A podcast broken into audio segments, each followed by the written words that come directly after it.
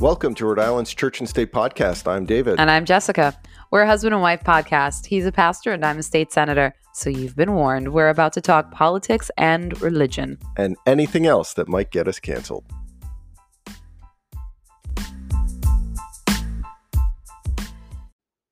Welcome back, everybody, to Church and State. I'm David. I'm joined by my wife, Jessica, state senator for uh, Gloucester, and North Smithfield.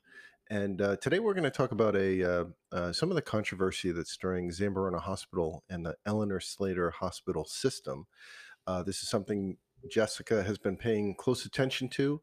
And uh, Jess, just give us an idea. Recently, there's been a big shakeup in leadership there, and um, uh, we don't have to get into the names of everyone, but just how high up are some of the uh, th- these new staffing changes?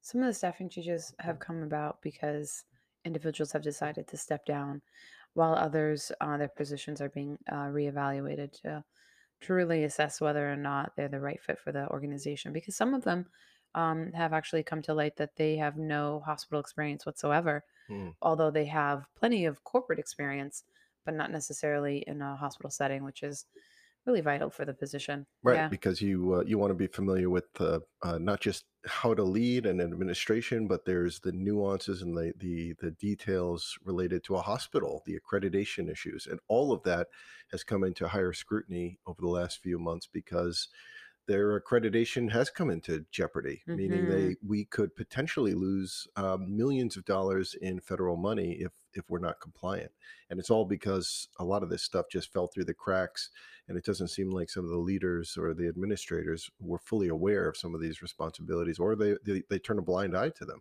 Yeah, and we're already losing about a hundred million dollars right until the hospital comes into compliance. So right we're losing a lot. all right so we recently had this uh, this report come out and there's some good news and bad news related to eleanor slater hospital uh, system especially zambarano hospital Mhm. um, Z- zambarano seems to have been you know really in a quagmire lots of controversy lots of negativity with the hospital but this is something you've been working on a lot especially in oversight and uh, because it is in your your district and you don't just look at these as patients or residents but really um, your own constituents. These are these these are people that vote for you or support you or maybe vote against you but Mhm. they are you know uh, actual citizens and residents. So let, let's start by talking about the team that came into the hospital uh, very briefly these this was not an internal report this was actually done by outsiders so what kind of people are we talking about Sure. The two organizations were Care New England and the Hospital Association of Rhode Island.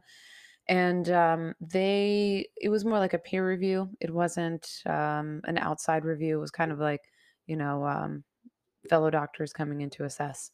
Uh, that's the best example I can give. yeah And okay when i was reading the Mhm. report it said they were quote experienced clinicians and administrative leaders but they made it clear that th- this is not a formal hospital assessment or reviewing body or Mhm. accreditation body but like you said just peers Yeah. Okay.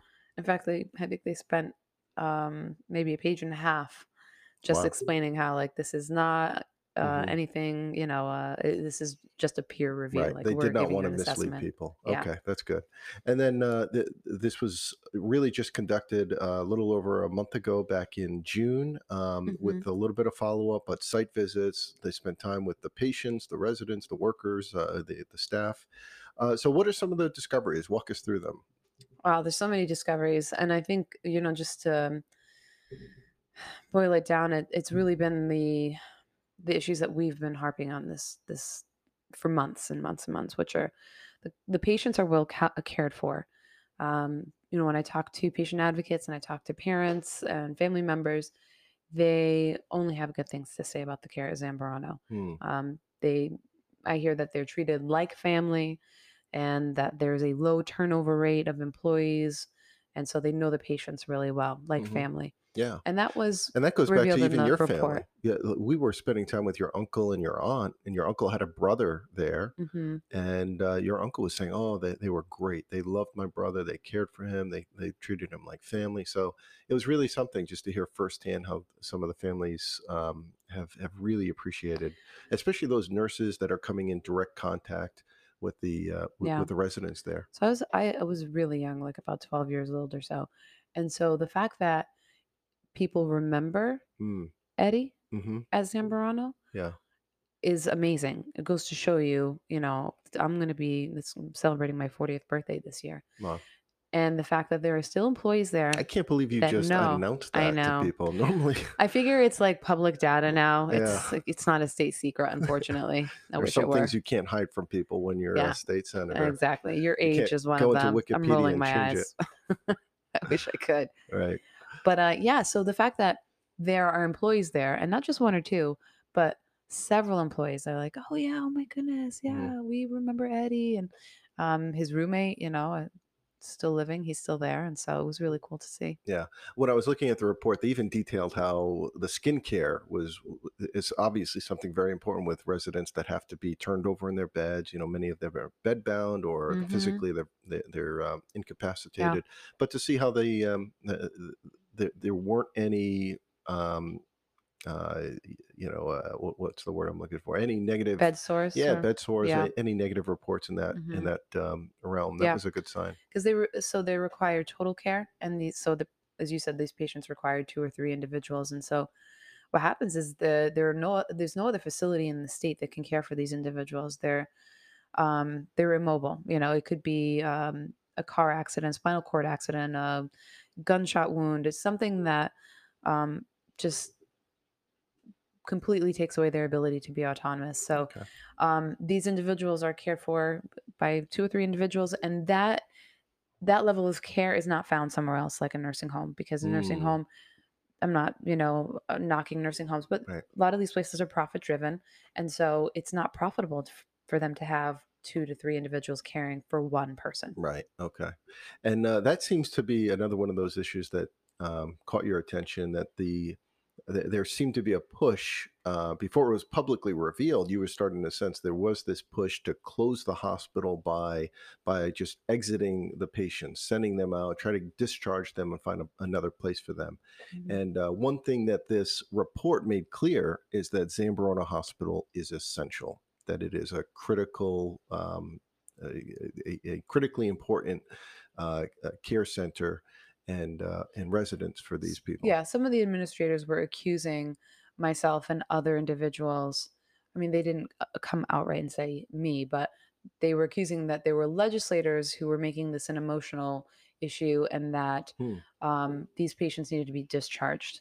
And you know, I I've seen firsthand what what kind of patient lives at Zambarano, what kind of resident, Rhode Island resident lives there.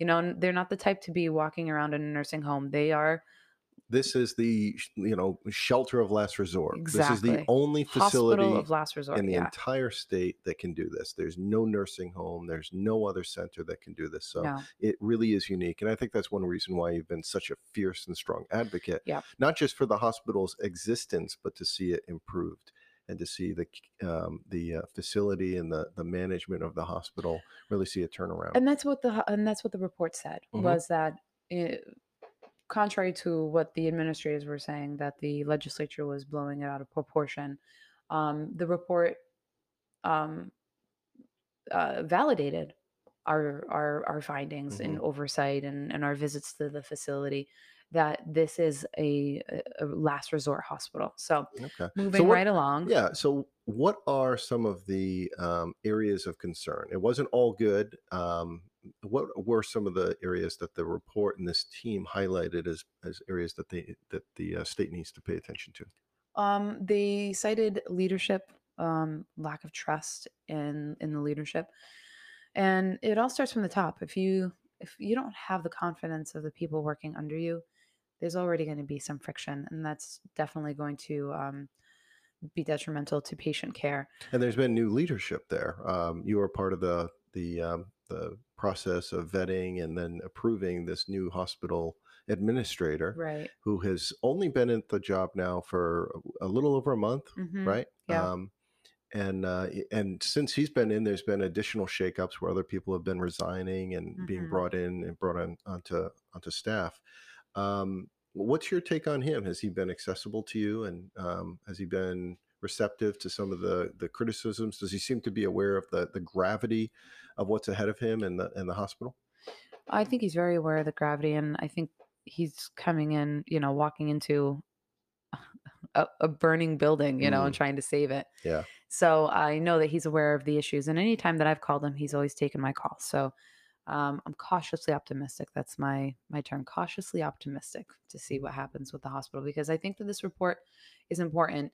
Um, it, it shows the governor that you know the legislature wasn't like crying wolf, Right. say, you know. And you know, back to your other point when when we were kind of sounding the alarm that the hospital was on its path to closure, and the then governor Raimondo had said, "No, absolutely not. We're not closing the hospital." But then, come to find out, there's a report that uh, she's had been following um, uh, that had just recommended that they close the hospital. So, Which is, I mean, that was the most upsetting thing. I know you were enraged by it, but you uh, felt uh, validated yeah, because you had been seeing all the signs. I mean, there was smoke, and then she was saying, "There's no fire here," but you were just seeing, you know, patients being discharged. You were hearing what was happening in the hospital from hmm some of the patients and the the uh, the, the, the residents and the uh, staffers. So you just knew that there's some effort that you know the administration was not being completely uh, open and honest with you and you um, you, you kept digging, and others uh, joined you in that effort.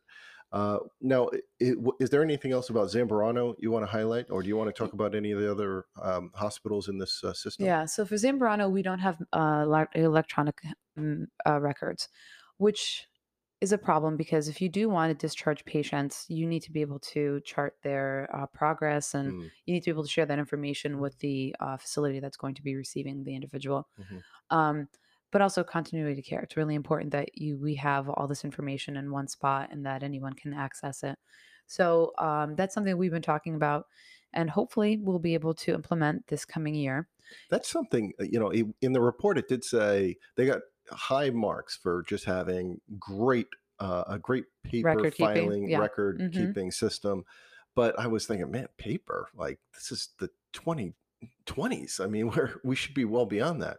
And I've known other people that have worked in other departments of the the state uh, state government, and um, they share the same thing that our state continues to use these antiquated systems that go back to like the 70s or hmm 80s and Yeah. and you know 90s uh, uh, there's got to be some sort of a overhaul where we start to get away from some of this because it's not i mean it's it's getting the job done but it's not efficient and to your hmm point it doesn't make it easy to um, to share information with other hospitals when a when a patient or a resident is being discharged or moved somewhere else. Yeah. And when the go- federal government had already told the state of Rhode Island prior to my being a senator that we needed to implement electronic records or that we were going to be penalized. Um, and so here we are, still no Mm, medical records, electronic medical records, and we've had plenty of opportunity to implement that system, but we haven't. mm, Um, the other issue, obviously, is the the just the grounds and the building. So mhm. the exterior of the building looks great. So much work has been done to it. Um, but the report, the there was a JCO report, a joint accreditation report, said that as they were driving up the day of their uh, review, they found a patient stuck on the um, on the parking lot on the right parking lot, yeah just like as they were entering in their vehicle, hmm the patient was trying to make it down, was it like got stuck in a it pothole oh pothole was like kind of tipped over, hmm was about to fall over, and there was a person trying to keep them upright. So they had to get out of their car, assist this individual yeah to get this and person to this this was the visiting team that was actually to assess the hospital So literally, they're pulling up and finding all you know this patient ready to tip over in the parking lot. Right. So, Unbelievable. And you had said one time you went to visit Zambrano because sometimes they had like family days, and I'd hmm bring the kids like for Halloween or Yeah, summertime or whatever. And um, the ramp, the handicap ramp, is yeah, is shut yeah. shut down, and it's uh, literally crumbling to pieces. hmm And you said to me, "This is a hospital." Yeah, doesn't even have a real handicap ramp. There's like, how do patients get in and out? So there are serious um, uh, lig- ligature risks with both hospitals. Okay. Um, what, what do you mean by that? Both hospitals. We've been talking about Yeah, so we've been Zambrano. talking Zambarano, but Eleanor Slater is a, a system of hospitals. Right. Zambarano is in Burrillville, but Okay. all of the hospitals in the system require um, work. regular maintenance and upkeep. Okay. Do you want to uh, pivot now and start talking about some of these other hospitals?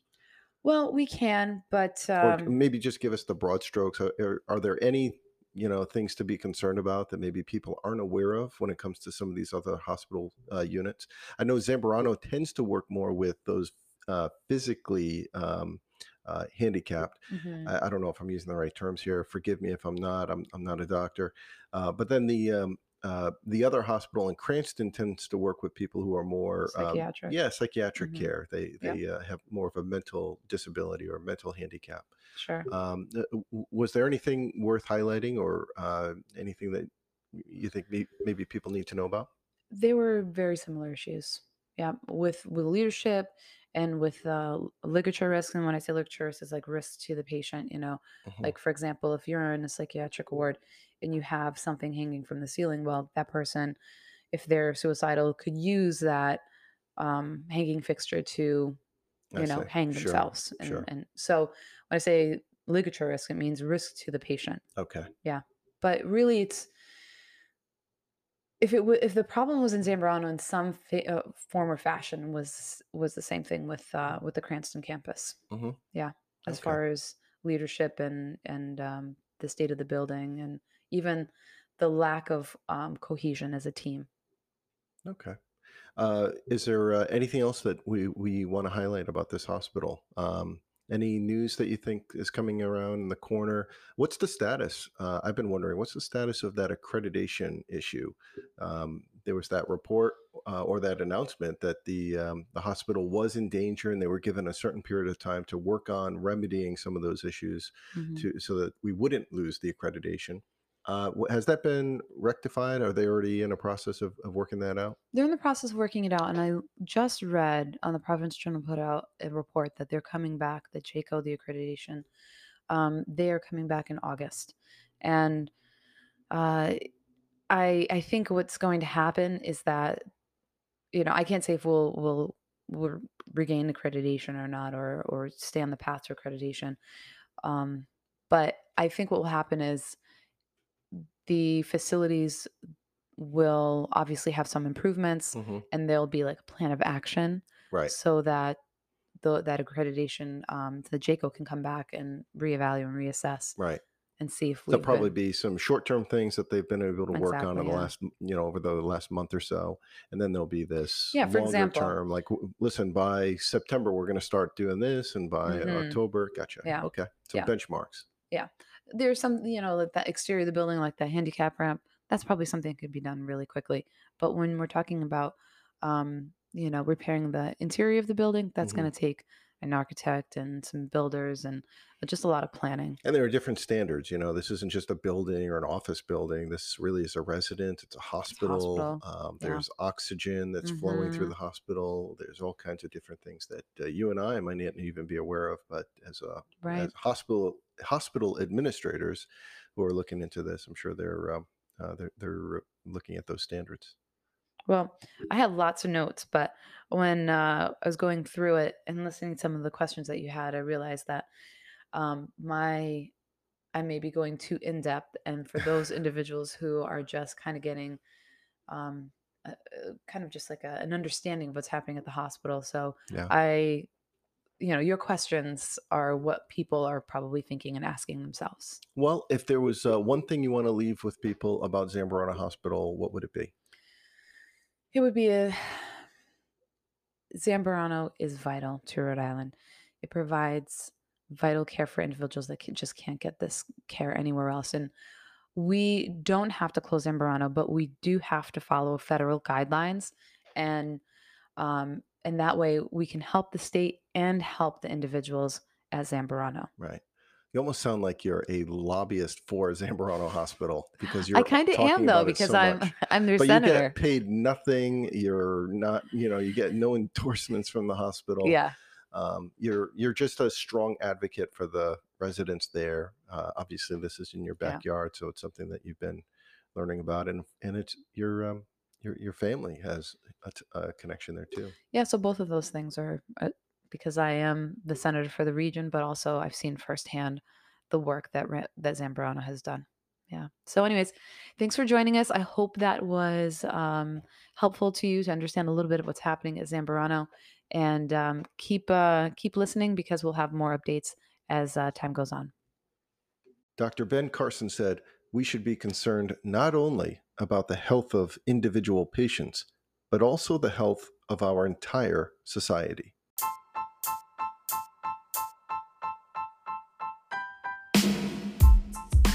Thanks again for listening. And if you've enjoyed this podcast, help us by subscribing and sharing these episodes. And for more content, check out churchandstateri.com.